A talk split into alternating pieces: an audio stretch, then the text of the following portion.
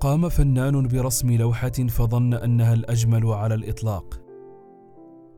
فأراد أن يتحدى بها الجميع. فوضعها في مكان عام وكتب فوقها العبارة التالية. من رأى خللا فليضع إشارة حمراء فوقه. وعندما عاد في المساء وجدها مشوهة بإشارات حمراء. تدل على وجود خلل هنا وخلل هناك لدرجة أن اللوحه الاصليه طمست تماما. ذهب إلى معلمه وقرر ترك الرسم فأخبره المعلم بأن يغير العبارة فقط.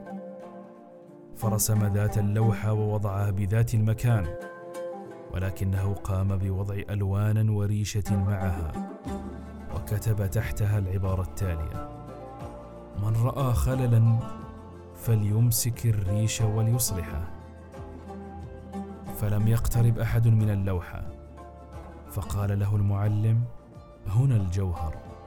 كثيرون هم الذين يرون الخلل ولكن المصلحون نادرون وهذا هو حالنا. العبرة من القصة الكثير يرى الأخطاء يعشق الانتقاد والقليل القليل من يصلح ويقدم الحلول. فلنكن ممن يمسك الريش والقلم. لا ليضع الإشارات الحمراء بل ليصلح الأخطاء.